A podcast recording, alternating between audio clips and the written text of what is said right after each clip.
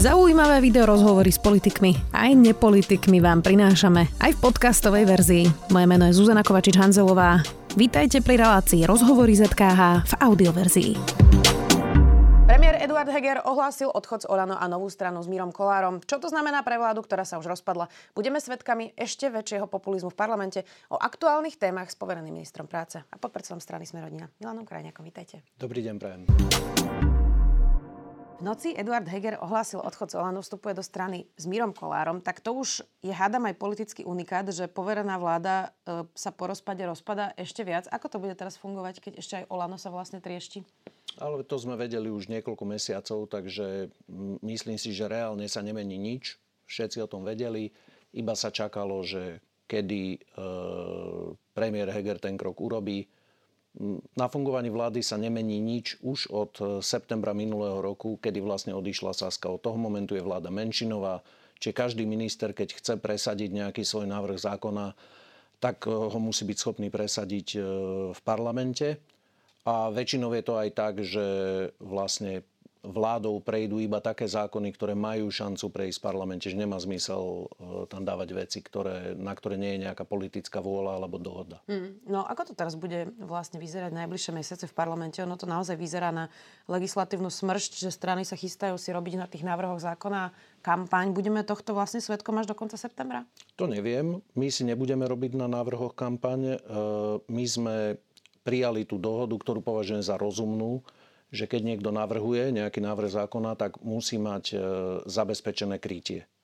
Čo sa týka obedov zadarmo, tam sme sa dohodli, že to bude ten zákon o, regul- o odvode z regulovaných subjektov a nemáme v pláne žiadne návrhy zákonov, ktoré by nejakým zásadným spôsobom mali ohrozovať rozpočet alebo verejné financie.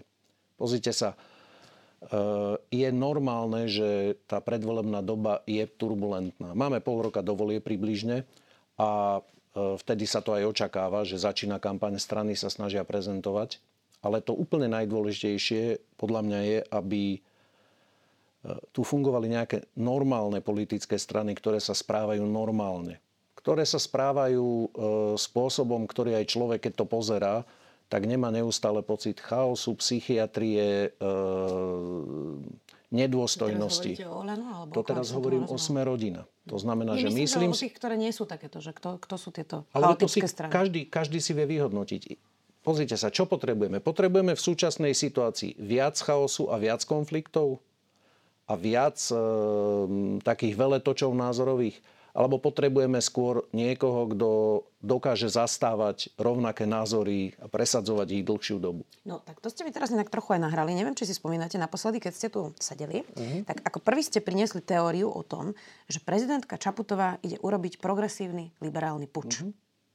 Nejak tá prognoza nevyšla. Nie. Ja som to takto nepovedal. Keď si to pozriete, tak som to povedal inak. Nehovoril som, že prezidentka chce urobiť. Uh-huh. Ale myslím si, že sa snažia dodnes viacerí dotlačiť pani prezidentku k tomu, aby vymenovala úradnícku vládu, ktorá nepochybne nebude konzervatívna, nebude ani prorodinná, ale bude progresívna. No, mám tu a aj tieto... ten citát inak presný. Mm-hmm. Ja si myslím, že toto je pokus o progresívny puč, ako vymeniť vládu bez volieb, ale nie mm-hmm. s tým, že by nasledovali predčasné voľby, čo by dávalo logiku. Mm-hmm. Jedným z variantov je úradnícka vláda, ktorú by menovala pani prezidentka. Mm-hmm. Pani prezidentka je určite progresívna a jej prejav v parlamente určite k tomuto prispel. Mm-hmm. To, že o dva dní nasleduje návrh na odvolanie vlády zo strany Hlasu a Sasky, mi zapadá do pokusu o progresívny puč. Presne tak. Nie zo strany pani prezidentky, ale zo strany tých, ktorí dúfali, že potom, čo povalia vládu, tak pani prezidentka ich osloví osloví, aby zostavili progresívnu vládu. To sa neudialo, to znamená, tu sa prepočítali.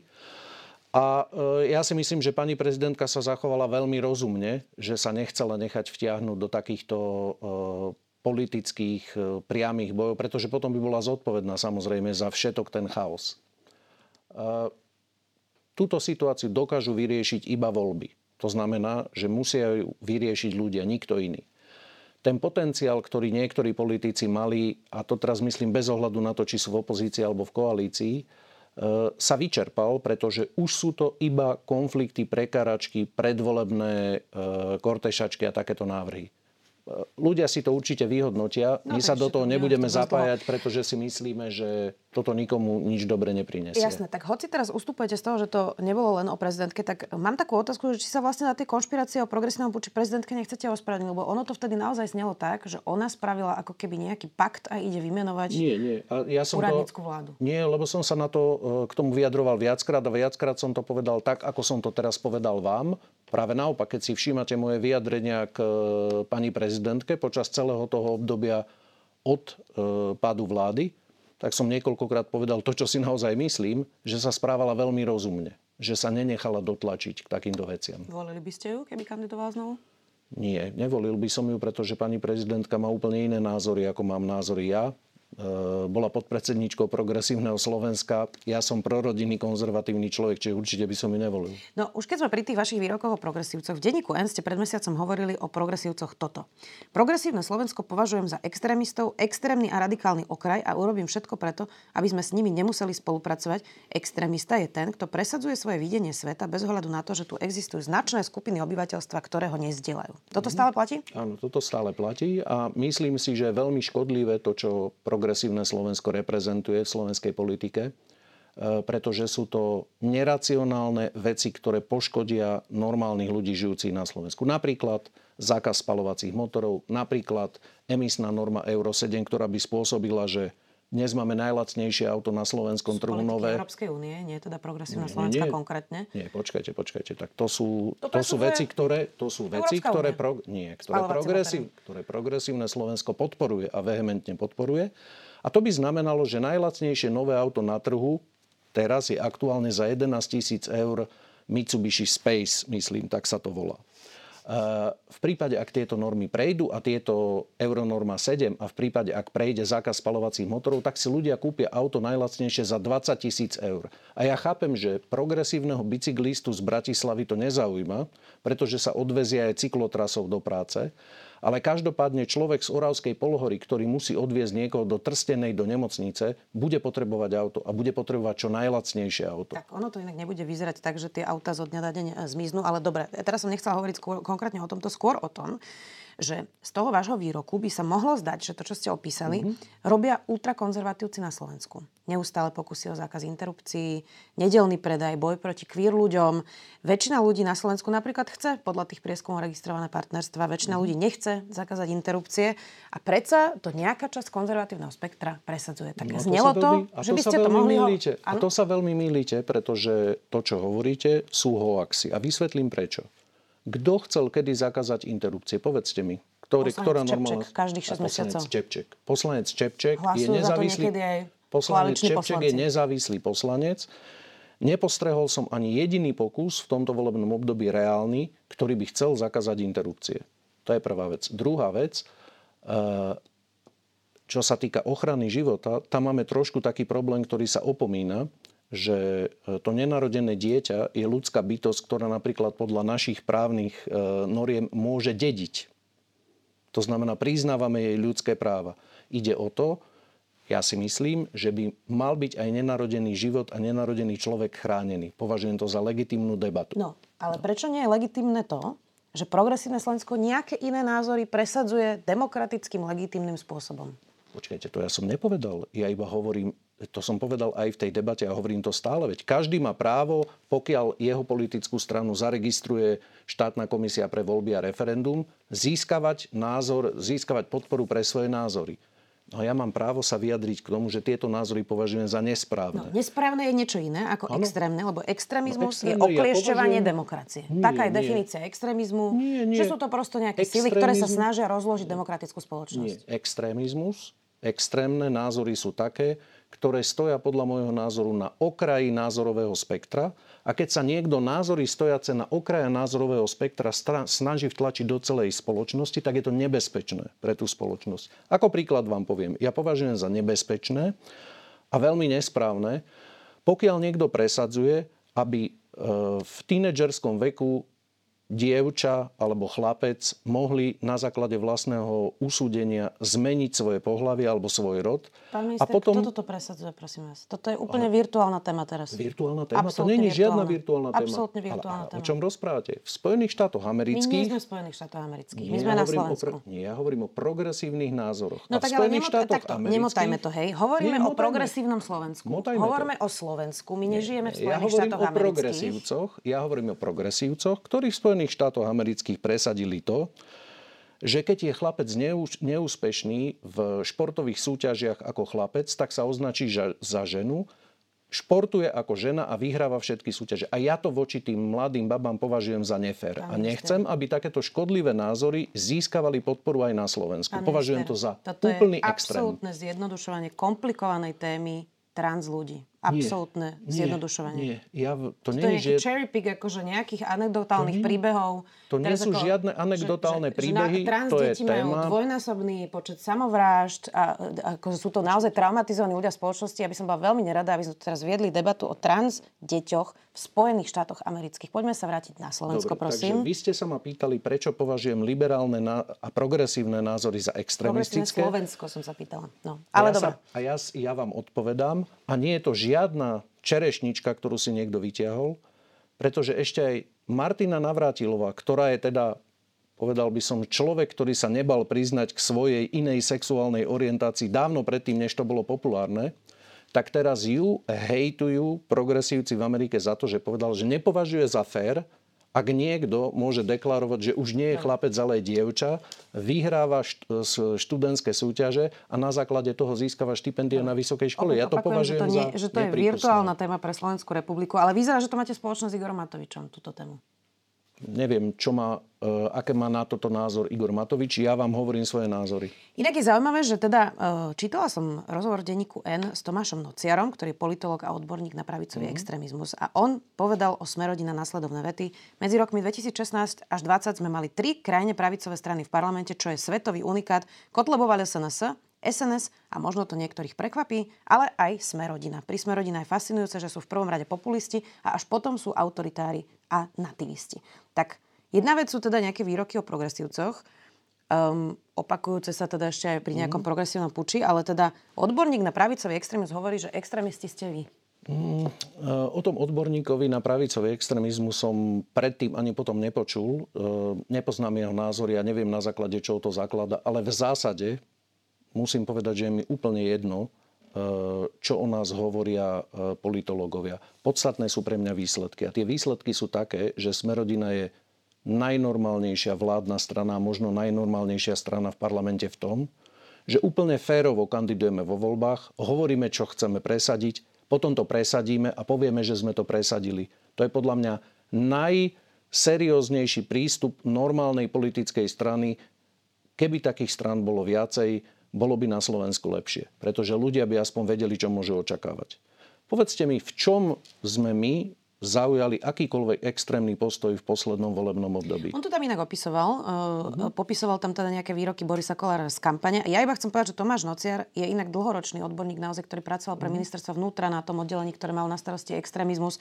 Uh, takže nie je to niekto, kto sa teraz ako objavil a, a len tak z brucha niečo ja len tresol. že jeho názory nepoznám a nepoznal som žiadne predtým ani potom. To je všetko, čo k tomu chcem povedať. Hej, no. A teraz, že či vlastne teraz nešermujeme tu ako extrémizmom um, že, že či vlastne tá debata sa nezužuje na polarizáciu spoločnosti, kto je extrémista, kto uh, je, pro, ako to voláte, progresívny? Uh-huh. Liber, ako, ja už ani neviem to stále Progresívec, môžeme to nazvať. Liberálny progresívec. Progresívec. Uh, že tie nálepky uh-huh. vlastne neustále ako keby používate na rozdielovanie spoločnosti. Nie, práve naopak. Ja pomenúvam, nie nálepkami, ale pomenovaním situácie to, že dnes máme na Slovensku dva názorové extrémy, či sa to niekomu páči alebo nepáči. Myslím si, že oba názorové extrémy sú škodlivé. A vy ste ten druhý názorový extrém? Nie, ja teda rozhodne nie. Jeden názorový extrém sú hlavné správy, druhý názorový extrém je denník N. Ja oba tieto extrémy považujem za škodlivé a myslím si, že z mojich vystúpení a z vystúpení Borisa Kolára a ďalších kolegov je pomerne zrejme, že sa nenachádzame ani na jednom z týchto dvoch okrajov názorového spektra. Myslím si, že pokiaľ tu chceme na Slovensku normálne žiť, tak by sme sa k sebe mali správať ako v normálnej rodine. To znamená, že aj v rodine máte ľudí, s ktorými nesúhlasíte, aj v rodine máte ľudí, s ktorými máte konflikty. To je normálne, to sa môže stať. Ale nesmieme sa urážať. A preto napríklad rád chodím s vami debatovať a polemizovať, pretože debatujeme normálne, bez toho, aby sme sa osobne urážali. A myslím ale si, to je že... normálne, nie? No to je normálne, ale myslím si, že ani na jednom z týchto dvoch názorových okradov to normálne nie je. na jednej strane máme... to na celkom konštruktívnu debatu s Dušanom Na jednej strane No ja sa snažím vždy debatovať konštruktívne, e, preto odo mňa nepočujete osobné útoky alebo nejaké agresívne výpady. Ale keď kritizujem na jednej strane Luboša Bláhu za jeho vulgárny a, a povedal by som extrémistický prejav, lebo to škodí Slovensku, keď sa niekto takto vyjadruje, tak potom musím na druhej strane kritizovať aj vulgárny prejav napríklad vášho kolegu Petra Šuca, ktorý označil ľudí, ktorí boli ne, nezaočkovaní za dobytok, ktorí by mali zavíjať bolesťou. Pán minister, viete, že už sme Toto sa o tomto sú... niekoľkokrát aj v tomto ano. štúdiu rozprávali. Ja som povedal, že ja takéto výrazy neschvalujem. Ale teraz, keď už sme zobrali tie hlavné no. správy no. a denní gen, hoci mne sa do tejto debaty ešte nechce púšťať, hlavné správy sa ukázalo, že majú peniaze z Ruska, že vlastne idú normálne ruskú mm-hmm. propagandu a sú za to platení. Mm-hmm. Hej? Čiže ako e, človek by si mohol povedať, že to hraničia s nejakou vlasti zradou. Mm-hmm. Denní gen má normálne e, editorské postupy, jasnú transparentnú štruktúru, tak hádam asi vidíte medzi týmto rozdiel, nie? No, a čo ja ako, čo mňa ako čitateľa potom, aké má editorské postupy hlavné správy alebo denník N, ja sledujem, či správy, ktoré denník N alebo hlavné správy dávajú von, sú normálne, objektívne správy alebo hoaxy. Tak si to napríklad prezrime. Vojna v Iraku uh-huh. pred 20 rokmi. Boli tam zbranie hromadného ničenia alebo neboli? Existoval. Existoval denník SME a väčšina tých redaktorov, ktorí tam pôsobili, pôsobí dodnes. Tak sa bavme o Smečku. Milan Šimečka povedal, že to bola chyba. Poriadku. Vtedy bol šéf-redaktor. To znamená, SME. pomýlili sa. Áno. Pomýlili sa. Áno, veď to no? je normálne, nie? No, no Človek sa môže pomýliť. No a tým pádom skôr vyhľadáva médiá, ktoré sa mília menej ako hlavné správy alebo denník N. To považujem za normálne.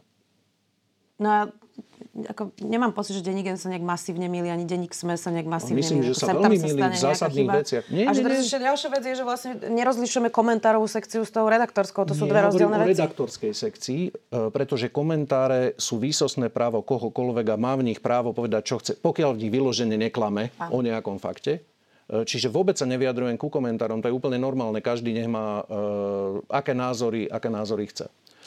Uh, dobre, ako vznikol COVID? Nevieme po... zatiaľ, naisto. Viete čo? No Debatujeme o tom. Už vieme, už vieme, že s najväčšou pravdepodobnosťou v, labor- v laboratóriu vo Vúchane ehm, dva roky to média ako denník N alebo denník SME označovali za hoax. Ja sa necítim byť frajerom, že som vtedy vedel, ako vírus vznikol. Nevedel som to, ale dva roky tento názor, ktorý sa dneska ukazuje s najväčšou pravdepodobnosťou za pravdivý, ste ozn- nie vy osobne, denník SME, denník N, ste označovali tieto názory za hoax. V tom čase a priestor na to nikto nemal dôkazy, pán minister. Tak to bolo. Navyše Slovenská republika Ale vy ste nehľadali pravdu. situáciu, že tu bujačila nehľad... polovica politického Nie, počkejte, spektra. Počkejte. Vy ste nehľadali pravdu. Vy ste nehľadali pravdu. Vy ste vedeli, že tento názor je hoax. Rovnako ste sa podielali na kampani Vakcína je sloboda, kde ste tvrdili, že kto sa zaočkuje, nebude prenášať vírus. Ukázalo sa to ako hoax. Viete o tom, že iba to bola kampaň vašej vlády, pán minister? Iba upozorňujem, iba upozorňujem. No vašej no tak, vlády, kampaň poč, vašej vlády, počkej, ministerstva Ja som toto nikdy netvrdil a keď si pozriete moje, náz- moje názory na túto problematiku, tak sú dlhodobé a stabilné. A takéto názory budia v spoločnosti dojem, keď niekto číta denník sme, denník, ale aj hlavné správy, tak vidí, že médiá šíria bez ohľadu na to, kde na stránke politického spektra sú, šíria aj hoaxy. A myslím si, že by malo byť fér sa na to pozerať nestranne a normálne a vyhodnocovať si situáciu. Toto je pravda, toto je nepravda. Ktoré noviny teda čítate? Najčastejšie čítam postoj a štandard. A tie sú objektívne? Myslím si, že áno. Nepostrehol som žiadny hoax, ktorý by vehementne tieto médiá tvrdili. Práve naopak, no tým... tieto médiá tieto médiá pripúšťajú polemiku na e, rôzne názory, kde teda zverejňujú úplne protichodné názory a úplne normálne. No, lebo napríklad oni akože v každom treťom ja to teda čítam, musím uh-huh. povedať, uh-huh. preto aby som mala akože prehľad o tom, čo sa píše. Oni majú v každom treťom, štvrtom titulku práve slovo progresívne, riešia témy, ktoré sú proste špecifické práve pre tieto dva denníky, tak tiež by sa dalo povedať, že to asi nie je úplne objektívne. A v čom to nie je objektívne? No, že tiež to je ako názorový výber tém, ktoré prosto niek- pre niekoho môžu byť úplne neaktuálne, presne queer ľudia, trans ľudia, progresívci, liberáli, Spojené štáty, všetko to, o čom sme hovorili. Čiže mňa nezaujíma výber tém. Mňa zaujíma, že keď niečo tvrdia, či je to pravda alebo nie. Navyše? A či sú schopní, uh-huh. či sú schopní roky tvrdiť názor, o ktorom je zrejme že asi je škodlivý a potom sa k tomu správať, že sa to nestalo. Dobre. Aké kauzy otvoril denník štandard a denník postoje? Čo sme sa od nich dozvedeli? Akú reporterskú prácu napríklad pra- robia pre Slovensko v tom zmysle, že okrem toho, že píšu mm-hmm. názorové články a články o tom, kde sa čo píše a podobne, keď už hovoríme o tom, že kto ako keby e, píše objektívne správy, teraz mm. nehovorím, že oni nepíšu mhm. objektívne, mm. ale nemajú žiadnu masívnu redakciu, ktorá by odhalovala korupciu, ktorá by písala investigatívne články. To robí práve denní Gen, denník mm, SME, aktuality. Však v poriadku, však nech každý robí to, čo uzná za vhodné, ale keď sa ma pýtate na to, ktoré médiá považujem za objektívne, tak štandard a postoj považujem za najobjektívnejšie médiá na Slovensku a preto ich najčastejšie čítam. Aj kvôli tomu, že si tam môžem prečítať široké spektrum názorov na tie otázky, ktoré sú. A považujem to za fér. Aké má vlastne zakotvenie sme rodina? Ideme teraz do volieb. Mm. niektorí odborníci vás opisujú ako populistov, pán Nociar teda mm. ako extrémistov. Uh, tak uh, platí teda to základné, aby Slovensko zostalo v NATO a v Európskej únii? Čo sa týka sme rodina, mm. to vždy platilo. Veď to, ja sa nad tým pousmievam, veď toto platí od začiatku, odkedy sme vznikli. Nie. Rozdiel medzi nami a medzi, teraz to nazvem, eurohujermi, ale berte to iba preto, aby bolo e, jasné, čo chcem povedať, že my si myslíme, že my máme presadzovať náš národný záujem. A národným záujmom Slovenska je, ako stredoeurópskej krajiny, aby sme čo najlepšie spolupracovali so stredoeurópskymi štátmi, čiže z V4. A Stredná Európa vždy bola súčasťou západnej Európy alebo západu. Preto máme byť aj v EÚ, aj v NATO. Považujem za smiešne, keď niekto brojí proti NATO dnes, keď ešte aj ten Viktor Orbán, ktorého, o ktorého sa opiera, je súčasťou NATO. Kde by sme inde mali byť? Čiže toto je úplne normálne a teraz ide o to, čo s tým, kde sme, chceme presadiť. A my presadzujeme to, že všetky členské štáty by si mali pokiaľ možno vo všetkých otázkach, ktoré sú dôležité, ponechať právo veta. Preto sme vo frakcii v Európskom parlamente, ktorá chce zachovať právo veta. My nechceme Spojené štáty európske a nechceme, aby nás mohli prehlasovávať tie väčšie štáty pri hlasovaniach. Rozumiem. Pýtala som sa aj preto, že mm-hmm. v jednom rozhovore som hovorila, že aj sme rodina je zakotvená v NATO a EU a niekto to rozporoval, tak som sa radšej spýtala. Vyzerá, že Smer mm-hmm. bude túto najbližšiu kampaň hrať na vojnu, mobilizáciu, strach. Mm-hmm. Budete vašim voličom vysvetľovať, že žiadna mobilizácia sa nechystá? To, to je úplný hoax, úplná blbosť a e, budeme to nielen vysvetľovať, ale budeme to hovoriť. Ale najmä budeme vysvetľovať, že tá politika, ktorú Smer navrhuje, to znamená tá maďarská politika vo vzťahu, teraz to poviem, k vojne na Ukrajine, k ničomu nevedie. Ukrajina dnes má vyššie ceny ako na Slovensku, nakupuje plyn Maďarsko. a rob... Pardon, e, Maďarsko nakupuje e, drahšiu ropu a zemný plyn ako Slovensko. To znamená, tá politika nikam nevedie, vedie iba do izolácie. Čím viac smer bude robiť takúto politiku, tým viac sa odkláňa od e, toho, aby vôbec s ním niekto po budúcich voľbách mohol spolupracovať, hoci potenciálne. E, najväčším hospodárskym záujmom Slovenska je spolupracovať so stredoeurópskymi štátmi a náš hlavný odberateľ všetkých našich produktov je Nemecko. Pokiaľ pán Fico povie, že e, tí vojaci, ktorí tu obsluhujú patrioty, aby sme mali protivzdušnú obranu, sú vojaci nacistického Wehrmachtu, tak dneska vieme, že sa s ním v Nemecku nebudú rozprávať ani dvere. A ak my chceme lákať nemeckých investorov, ak sa oni rozhodujú, či tu postaví Volkswagen ďalšiu fabriku alebo nie, za niekoľko miliard, ak chceme, aby nemecké firmy odoberali naše výrobky, tak toto je úplne zničujúca sebevražedná politika. Kde stojí Smerodina v právnom štáte? E, veľa sa diskutovalo o úprave paragrafu 363. Mm-hmm. Inak veď tá debata nemusela byť o tom, že ho zrušiť, ale upraviť ho napríklad, mm-hmm. aby mohol byť len v mm-hmm. pozitívnych pokynoch, mm-hmm. nie negatívnych, mm-hmm. aby sa nedalo zastavať, alebo aby tam bola ešte nejaká odvolacia inštitúcia. Veľa sa hovorí o vojne v policii, kde Smerodina tiež um, stojí na strane Maroša Žilinku, hoci iní ho naozaj masívne kritizujú. Mm-hmm. Tak kde stojí Smerodina v boji proti korupcii a právnom štáte? Uh sme rodina je aj v tomto normálna. A normálne je podľa mňa to, že minister spravodlivosti e, pán Karas pripravil novelu trestného zákona.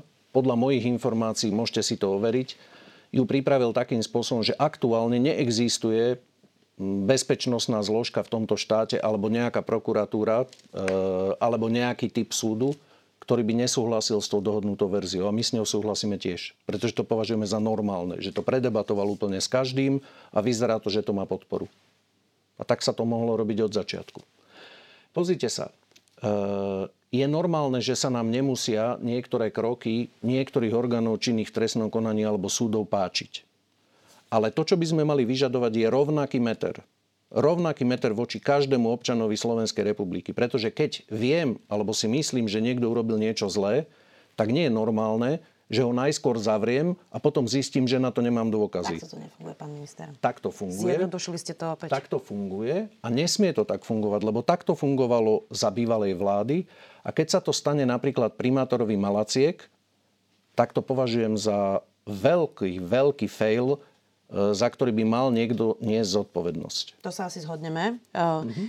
Tak napríklad Čurilovci. Uh-huh. Boris Kolár kritizoval E, práve vyšetrovateľov okolo e, pána Čurilu. Teraz sa ukázalo, že tie prepisy, s ktorými operuje inšpekcia, sú úplne inak, že tam zmenili vlastne jednu vetu, ktorá má úplne opačný kontext. Tak e, kde stojíte vlastne na, na strane spravodlivosti, keď napríklad ste okamžite kritizovali vyšetrovateľov a teraz sa ukazuje, že celá tá, celý ten prípad voči ním, tiež boli teda zrejme mm. nezákonne vo väzbe, tiež proti ním inšpekcia uh, robila vyšetrovanie, ktoré sa ukazuje, že je úplne opačne, tak uh, či teda... Myslíte? Ukazuje áno. sa? Áno. Ukazuje sa? Minimálne tie výroky. A kto o tom rozhodol? Ja neviem, či sa ukazuje alebo neukazuje, e, pretože nepoznám vyšetrovací spis, ale to, čo hovorím, že myslím si, že by sa malo voči každému postupovať rovnakým metrom. To znamená, keď sú voči hocikomu dôkazy, nech je stíhaný, nech je obvinený, nech súd rozhodne o tom, či je vinný alebo nevinný. Ale nemyslím si, že by sa mal používať dvojaký meter. To znamená ako príklad. Keď sa kritizuje generálny prokurátor, že má oprávnenie zrušiť nejaké stíhanie, lebo je nezákonné, nech sa kritizuje aj špeciálny prokurátor, ktorý má to isté oprávnenie a aj ho využíva. Ale to som si nevšimol. Čiže chcem iba rovnaký meter. Rovnaký meter, to je všetko. Použil to Daniel Lipšic v nejakom exponovanom prípade? Áno, napríklad voči pánovi Ficovi a jeho, voči jeho obvineniu z extrémizmu.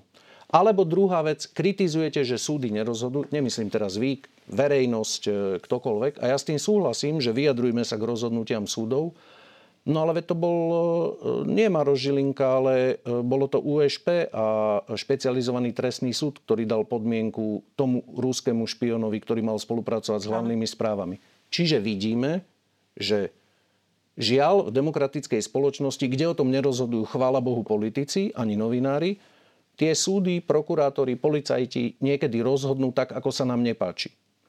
A ja len chcem, aby rozhodovali, ak postupujú podľa zákona, aby rozhodovali rovnakým metrom v podobných prípadoch. To je všetko, čo chceme a čo kritizujeme. A preto som veľmi vďačný, a to myslím teraz e, úplne vážne, pánovi ministrovi spravodlivosti Karasovi, že si za toho pol roka, čo je vo funkcii, dal tú námahu a myslím, že rokoval úplne, úplne s každým. To znamená s akademickou obcov, so všetkými prokurátormi, policajtami, E, špecializovanými zložkami, súdmi, najvyšším, špecializovaným, krajskými, neviem jakými.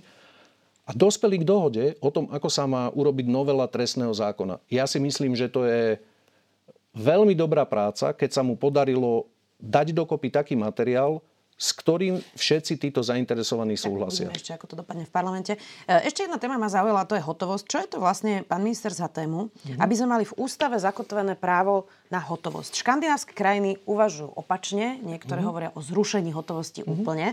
Podľa prieskumov Slováci drvivou väčšinou platia kartou, mm-hmm. tak cez hotovosť sú najčastejšie práčky peňazí, mm-hmm. to sa prosto deje, kriminálna činnosť. Aj preto sa často obmedzuje, aj preto sa obmedzuje, čo môžete, akú sumu okay. zaplatiť v hotovosti. Tak komu vlastne právo v ústave na hotovosť má pomôcť? Lebo zdá sa, že kriminálnikom. Nie, nie, nie, nie. nie. To spletiete si dve veci, e, takže ich vysvetlím, aby to bolo úplne jasné. My nemáme problém s tým, aby e, bol limit v akej sume môže fyzická osoba alebo podnikateľ používať hotovosť. Ja neviem, príklad 5000 eur alebo koľko sa stanoví. S tým vôbec není problém. Veď mimochodom, neviem, či viete, že napríklad politicky exponované osoby, e, ako som napríklad ja, akože naozaj nám monitorujú aký pohy, akýkoľvek pohyb na účte alebo, alebo pohyb s hotovosťou a tak ďalej. A to je v poriadku. Otázne je, že ako efektívne sa to robí Dušan Kovačík, vtedy to obišiel, dostal 200 tisíc, čiže... Nie, nie, zmenila sa legislatíva, robí sa to veľmi efektívne. Veľmi efektívne tak, že, že politicky exponovaná osoba má takmer problém založiť si účet. Keď zjedn, akože preháňam teraz, není to až tak, ale je to komplikovanejšie. A v poriadku, nech sa to robí. Druhá vec je, čo si myslím, že každý občan by mal mať právo platiť hotovosťou. To je to právo na hotovosť. Nie je to, že máte právo doniesť milión eur do banky, e, to je úplná hovadina, ale, e, ale ide o to, aby vás nemohol niekto odmietnúť iba preto, že nepríjma platby v hotovosti. A teraz prečo je to dôležité? No. Európska únia žiaľ pod tlakom progresívnych e, liberálov, e- liberálov a mm. extrémistov zavadza napríklad to, že pokiaľ by sme neboli kričali, tak už by bola schválená tzv. emisná norma Euro 7, napríklad, ktorá monitoruje každé auto, ktorá má, podľa ktorej má byť každé auto monitorované online, vrátane tých ľudí, ktorí v ňom v tom aute sedia. To ja považujem za nepripustný ja zásah neviem, do slobody. Od vôbec. Počkajte, sloboda. Nepripustný zásah do slobody, pretože to je Čína, kde monitorujú každého občana a robia mu potom sociálne skóre, že či sa správa správne alebo nesprávne. A pokiaľ by sme museli platiť iba kartou, to znamená iba bezhotovostne, tak jednoducho banky a ďalšie inštitúcie by mali pohyb mali predstavu o úplne každej našej transakcii, pohybe, všetko, čo robíme. Ja si myslím, že je to v rozpore so slobodou a že občan má mať právo platiť hotovosť. Dobre, čo týmto s limitom, všetko... ktorý si, s limitom, ktorý si stanoví. Týmto tempom, čo všetko, prosím, dáme do ústavy ešte? Máme tam vodu, máme tam manželstvo, teraz tam bude hotovosť, tak akože čo všetko budeme dávať do tej ústavy, lebo odborníci hovoria, že to nie je trhací kalendár, mm-hmm. že toto nie je priestor na to, aby to bolo v ústave. Mm-hmm. Uh, tak už keď Opäť sa mi to zdá virtuálny problém, prepačte, ale teda ak to teda je nejaká super aktuálna téma pre nejakú časť Slovenska, ktorá nemá dostupnú hotovosť a musí všade platiť kartou, neviem o takom prípade, ale možno, možno mi poviete nejaký. Mm. Čo všetko e, bude v ústave takýmto tempom? E, to sa na to pozeráte veľmi, povedal by som, plítko, pretože e, človek so zdravým rozumom by mal vidieť aspoň kúsok dopredu a vidieť, čo sa deje. Mali sme tu hospodárskú krízu 2008 až 2010, e, kde sa zmenila legislatíva a nazeranie na vaše peniaze, ktoré máte banky, bank, e, v banke v tom, že to nie sú vaše peniaze. Vedeli ste o tom, že peniaze, ktoré máte v banke, nie sú vaše peniaze. To je vaša pohľadávka. To znamená, na Cypre sa stalo, že keď prišli problémy, tak znárodnili časť vkladov. A to ja nechcem, aby sa stalo, a preto chcem, aby každý občan mal možnosť sa brániť voči štátu, alebo voči Európskej únii, alebo voči svojej banke. A keď by mal pocit, že jeho úspory môžu byť ohrozené, aby mohol nejakú časť svojich úspor mať v hotovosti a držať ich v hotovosti a platiť v hotovosti. Ja považujem za nenormálne, pozrite sa, keď zaplatíte v hotovosti, zaplatíte 10 eur. Keď zaplatíte kartou, tak vám banka e, strhne príslušný poplatok za to, že ste zaplatili. Podľa toho, aký máte účet. Prečo? Prečo by vám mala za to strhať Moja poplatok? Moja toto nerobí, pán okay, minister. dobre. No tak ak máte kreditku alebo platíte kartou, väčšinou to tak je, myslím, že sú to okolo 2%, ale to je jedno. Prečo by to mala robiť? Tak my donútime všetkých občanov, aby mali peniaze na účte povinne a mohli platiť iba bezhotovostne a tým pádom ich donútime, že banky budú vyberať poplatky a budú vyberať ešte poplatky za každú platbu. Prečo? Však sú to peniaze tých ľudí. Prečo ich tomu chceme nútiť? Ja priznám sa, že toto naozaj je nejaká aktuálna téma, ktorú ako rieši nejaký značný počet Slovákov? Toto je téma, ktorá sa v Európskej únii rieši a väčšinou sa veci v Európskej únii riešia tak, že sa schvália a potom horko plačeme, lebo už sú schválené a sme povinní ich dodržiavať. Lebo ja mám taký a pocit, že ľudia si... riešia zdravotníctvo, ľudia riešia prístup k zdravotnej starostlivosti, Myslíte? ktorý zlý. Myslím. Myslíte? Myslím. Ja si myslím samozrejme, že riešia zdravotníctvo, že riešia vysoké ceny inflácií, že riešia vysoké ceny energie, ale keď sa ma opýtate na to, čo si myslím o práve, eh, aby každý občan mohol platiť aj hotovosťou, tak vám poviem, že si myslím, že je to dôležité. A mimochodom, koľko percent Slovákov rieši queer ľudí, LGBTI práva, trans ľudí a tak ďalej. Preto som vám hovorila, že nemám pocit, že to je aktuálna téma. O no, tých trans deťoch napríklad. No ale ja mám pocit, že pre mnohých, napríklad v denníku N alebo v denníku SME alebo v denníku Aktuality, je to výsosne zaujímavá téma. Je to zaujímavá téma, pretože je to ľudskoprávna téma a mm. tá kvalita demokracie sa meria aj to tým, ako sa žije menšinám na Slovensku. Ja na tom si sa myslím, asi že nie? ľudským právom je, že vám nikto nemôže, alebo základným právom je, že vám nikto nemôže siahnuť na majetok. Napríklad aj na vaše peniaze. No to by sme sa asi zhodli. Dobre, poďme e, k záveru. Hovorí sa teraz veľa o tom, že 30. septembra budú kľúčové voľby pre Slovensko, že teda sa sem môže vrátiť extrém mm-hmm. alebo smer, ktorý otvorene hovorí, že chce ísť cestou Viktora Orbána, eh, že nechce podporovať Ukrajinu a ďalšie a ďalšie veci o novinároch, že budú prví na rane, o zrušení špecializovaného trestného súdu a mohli sa teraz menovať ďalej a ďalej. Eh, obávate sa toho? Vylúčujete, že sme rodina by napríklad išla do vlády so smerom, ak by to inak nevyšlo? Uh, hovorím na toto isté, neviem si to predstaviť za súčasné okolnosti, ale neviem si predstaviť, ako tie voľby dopadnú. Opýtajte sa ma uh, o jednej v noci 1. oktobra, pretože vtedy budeme vedieť, kto akú podporu dostal.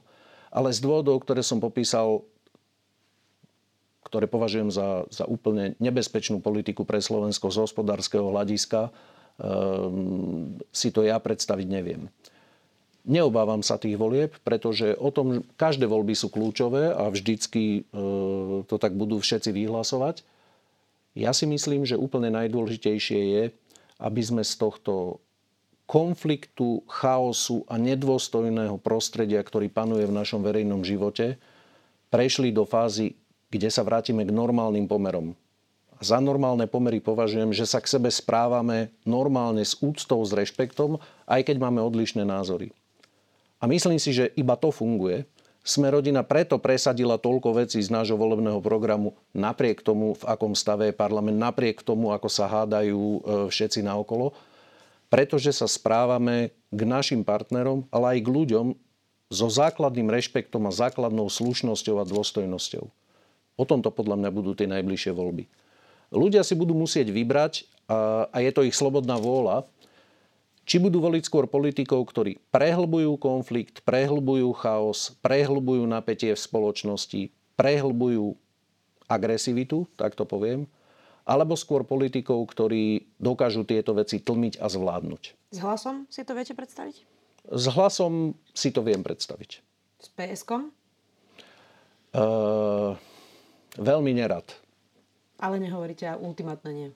E, nehovorím ultimátne nie, aj z toho dôvodu, čo som povedal, ja toto vnímam s pokorou a myslím si, že tak by sme sa na to mali pozerať. Ľudia rozhodujú a keď nejako rozhodujú, keď nejako rozhodnú, a dajme tomu rozhodnú aj tak, že sa nám to nepáči, tak je to naša vina, nie vina tých ľudí. Mali sme ich lepšie presviečať. Tak ja ich budem presviečať, aby nevolili PSK, ale volili sme rodina. Čo extrémisti uh teda je to tak, že ako si kto, kto vykladá napríklad hlas, odmieta povedať, že či republika áno alebo nie. Sme mm-hmm. rodina je na tom ako? Uh, môj názor, myslím si z toho, ako poznám kolegov, je, že uh, s republikou uh, je to vylúčené. Ďakujem veľmi pekne, budeme to všetko pozorne sledovať. Poverený minister práce, podpredseda Smerodina Ivan Krajniak. Ďakujem a želám pekný deň. Počúvali ste podcastovú verziu relácie Rozhovory ZKH. Už tradične nás nájdete na streamovacích službách, vo vašich domácich asistentoch, na Sme.sk, v sekcii Sme video a samozrejme aj na našom YouTube kanáli Denníka Sme. Ďakujeme.